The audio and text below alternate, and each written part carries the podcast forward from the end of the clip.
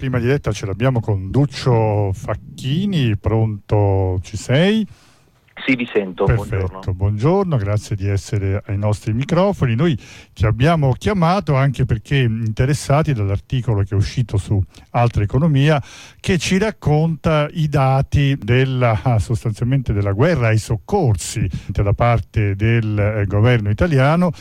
a un anno poi peraltro dalla, dalla strage di Cutro, perché eh, di fatto nel 2023 le autorità italiane hanno classificato come operazioni di polizia e non SAR oltre mille sbarchi. Che cosa significa questo in realtà, nella pratica? Ma nella pratica significa purtroppo quello che può portare a quello che tragicamente abbiamo, abbiamo visto accadere esattamente un anno fa, eh, cioè operazioni dichiaratamente eh, che riguardano dichiaratamente soggetti che si trovano in una condizione di pericolo o perché sono in barche sovraffollate o perché le condizioni meteomarine sono assolutamente eh, improbe, eh, insomma persone che non devono stare in mare in quelle condizioni sulle barche, se vengono classificate come l'Italia fa con sempre maggiore vigore dal 2019, quindi non da ieri e non da Cutro, ma se vengono classificate come operazioni di polizia o di law enforcement, come lo chiamano, eh, questo incide ad esempio sulla modalità degli assetti che vengono resi operativi. E quindi come sappiamo come è andata nel caso di Cutro, noi sappiamo e la Procura di Crotone sta indagando in questo senso, sappiamo che per via eh, di responsabilità che dal punto di vista penale vanno accertate, ma per via di questa classificazione non sono state mobilitate immediatamente navi della Guardia Costiera, per capirci, ma sono state mobilitate tardivamente un altro tipo di assetti eh, della Guardia di Finanza, ad esempio, che non nascono come assetti eh, dedicati al soccorso di decine di centinaia di persone. E, e quindi il, il risvolto eh, fatale che può avere una classificazione di un'operazione di polizia, ad esempio, è cutro. Poi abbiamo magari anche conseguenze meno drammatiche che però attengono a come le persone vengono poi identificate o classificate al momento dello sbarco, al momento dell'arrivo del nostro paese. Cioè sono tutte procedure finalizzate a rendere la persona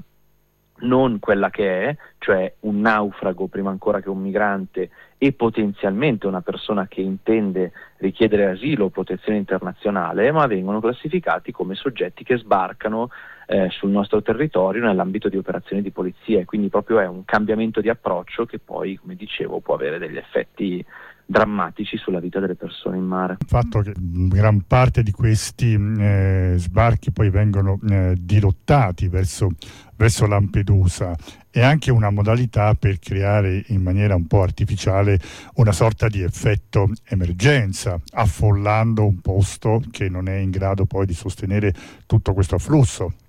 Assolutamente, sì, questo devo dire che è grazie ai dati che abbiamo ottenuto come altra economia dopo un'istanza di accesso civico generalizzato al Ministero dell'Interno, è uno dei dati che personalmente mi ha colpito di più, perché lo scorso anno sono sbarcate in Italia eh, più, poco più di 157.000 persone, 109.000 sono state fatte sbarcare a Lampedusa, cioè meno di 8.000 fu, sono stati sbarchi autonomi. Quindi vuol dire che c'è stata proprio una strategia, cioè un disegno preciso, che è stato quello, mentre le navi delle ONG venivano deliberatamente indirizzate verso porti lontani, Brindisi, Lampedusa è meno del 10% de- delle persone sbarcate dalle ONG lo scorso anno, contestualmente la stragrande maggioranza delle altre operazioni di soccorso venivano fa- finalizzate a Lampedusa, che va bene che è in mezzo al mare, va bene che è il punto più vicino rispetto agli eventi SAR, ma in passato anche altri porti siciliani venivano eh, stressati, Pozzallo, Augusta, eh, cioè, mh, erano molto più battuti. E invece quello che è emerso è proprio un disegno poi, di cui anche qui eh, l'esito l'abbiamo già visto, cioè come, come, Cut, come, le classificazioni di polizia abbiamo visto l'esito con Cutro, la, il fatto di indirizzare una così forte parte degli sbarchi verso Lampedusa l'abbiamo visto cosa succede l'estate scorsa,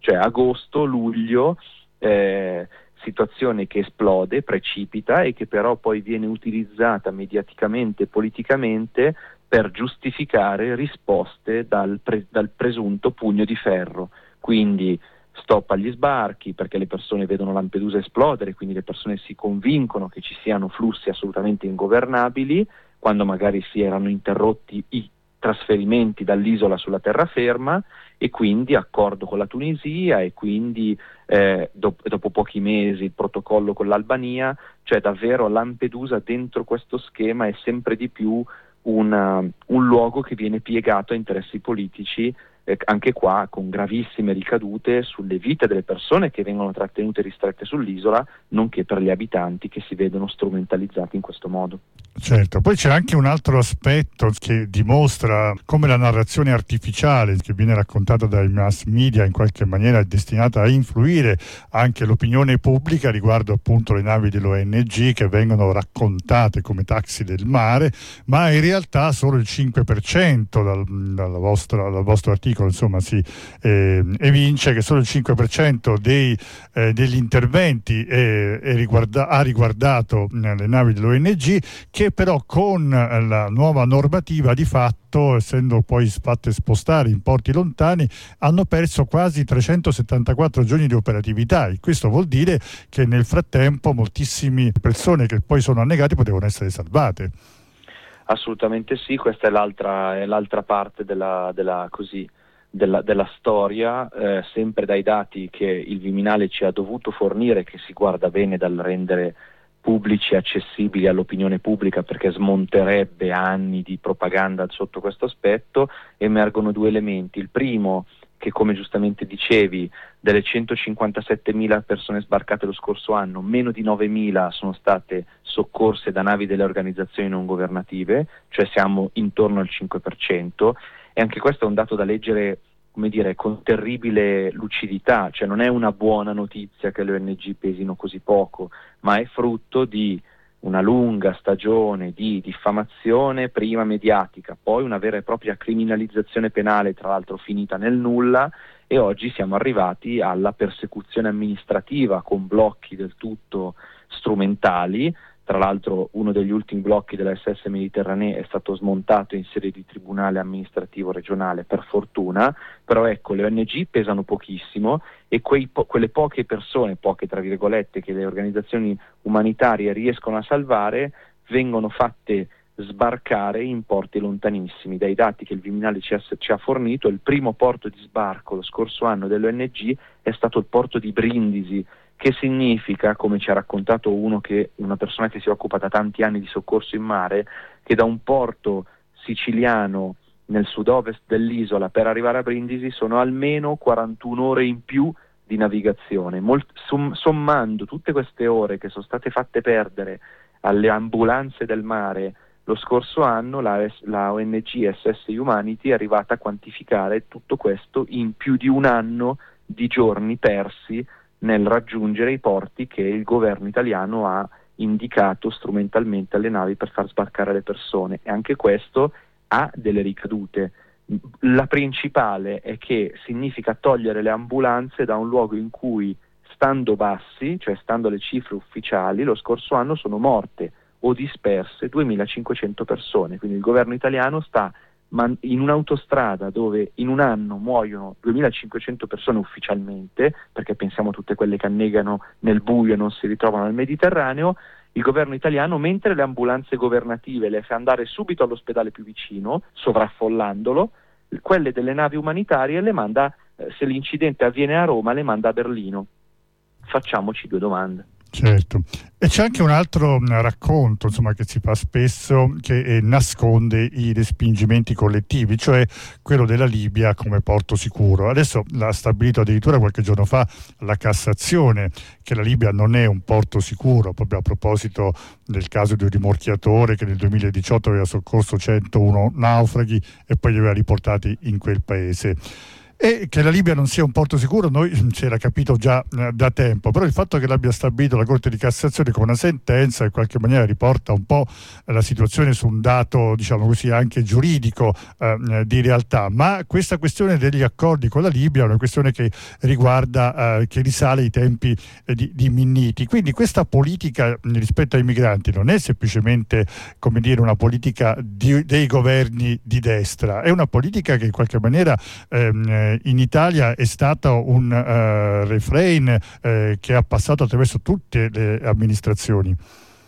Assolutamente, questo è, una, è un elemento doloroso da ricordare, doveroso, però ecco, sulla, sulla Cassazione e sulla Libia osservo, è importantissimo il pronunciamento sul caso dell'Asso 28, tra l'altro faccio notare anche qui il tempo del diritto, cioè i fatti dell'Asso 28 risalgono all'estate del 2018, arriviamo all'inizio del 2024 con il pronunciamento della Cassazione che afferma quel principio, quindi pensiamo a quanto tempo perso e quante vite perse per una politica che ovviamente non si raddrizza, ci mancherebbe altro perché vanno dritti per la loro strada, però ecco non è la prima volta che la Cassazione ci dice una cosa del genere, cioè vorrei ricordare che nel dicembre del 2021 la Cassazione arrivò ad affermare sostanzialmente lo stesso principio, eh, sollevando e mandando assolti due naufraghi che addirittura erano arrivati a compiere minaccia e aggressione a un equipaggio per fargli invertire la rotta e arrivare in Italia, il, il cosiddetto caso Vosta Lassa, anche in quel caso la Cassazione eh, descrisse la Libia per quello che è, cioè un luogo dove le persone non possono nemmeno essere portate e tantomeno essere sbarcate come un luogo sicuro. Quello che noi osserviamo è che trasversalmente, come giustamente tu ricordavi, invece la strategia politica, se così possiamo descriverla, punta ostinatamente, nonostante anche i profondi insuccessi, oltre che la brutalità sulla, sulle persone, punta ancora convintamente su questa strategia di eh, esternalizzazione dei confini, di patti indicibili con la Libia, con la Tunisia, adesso siamo arrivati al protocollo con l'Albania, con la Turchia, con la Mauritania, con il Marocco, con il Niger, cioè veramente l'elenco ormai è sterminato, eh, non rendendosi conto che le persone soffrono, muoiono e pagano di più e pre- la presunta obiettivo più nobile, cioè togliere l'acqua al, al, catino della estrema destra, ecco, stiamo vedendo come sta andando in giro per l'Europa, cioè politiche di questo tipo non tolgono vento alle destre, ma lo danno e lo rafforzano. Certo, Senti, un'ultima osservazione riguardo questo schema libico è stato utilizzato anche per la Tunisia, però sulla Tunisia ehm, insomma, sembra che ci sia una diminuzione del, dei flussi che sono un effetto di, queste, di, questi accordi che prevedono sostanzialmente finanziamenti in cambio di strette confronti dei, dei migranti, cioè c'è un, uh, un, legame diretto fra la natura di questi accordi e la repressione dei flussi di, di migrazione da quei paesi che li sottoscrivono. Ma allora diciamo che quello che, possiamo, che i dati ci dicono rispetto alla Tunisia è che la Tunisia lo scorso anno è stato il principale punto di partenza delle persone che sono sbarcate, quasi doppiando la Libia. Siamo arrivati in mesi come luglio, agosto e quasi anche settembre con 20.000 persone al mese in arrivo dalla Tunisia. Quello che osserviamo nell'ultimo trimestre dell'anno è stato un obiettivo decremento degli sbarchi in arrivo dalla Tunisia. Che questo sia frutto dell'accordo che l'Italia e l'Unione Europea hanno mercanteggiato con Tunisi nell'estate scorsa, eh, non possiamo saperlo con certezza perché sappiamo perfettamente come poi funzionano questi meccanismi basati su denaro, propaganda e anche ricatto no? eh, nei confronti dell'Italia e dell'Unione Europea che si fanno volentieri ricattare apposta. Quindi eh, indubbiamente si è osservato un decremento verso la fine dell'anno, un decremento che è stato salutato come un successo politico dal governo italiano e dal ministro dell'interno Piantedosi, sostenendo proprio che fosse frutto di quell'accordo, dal mio punto di vista è più un terreno di, di scambio, di, di mercimonio sulla pelle delle persone, dove a volte si fa vedere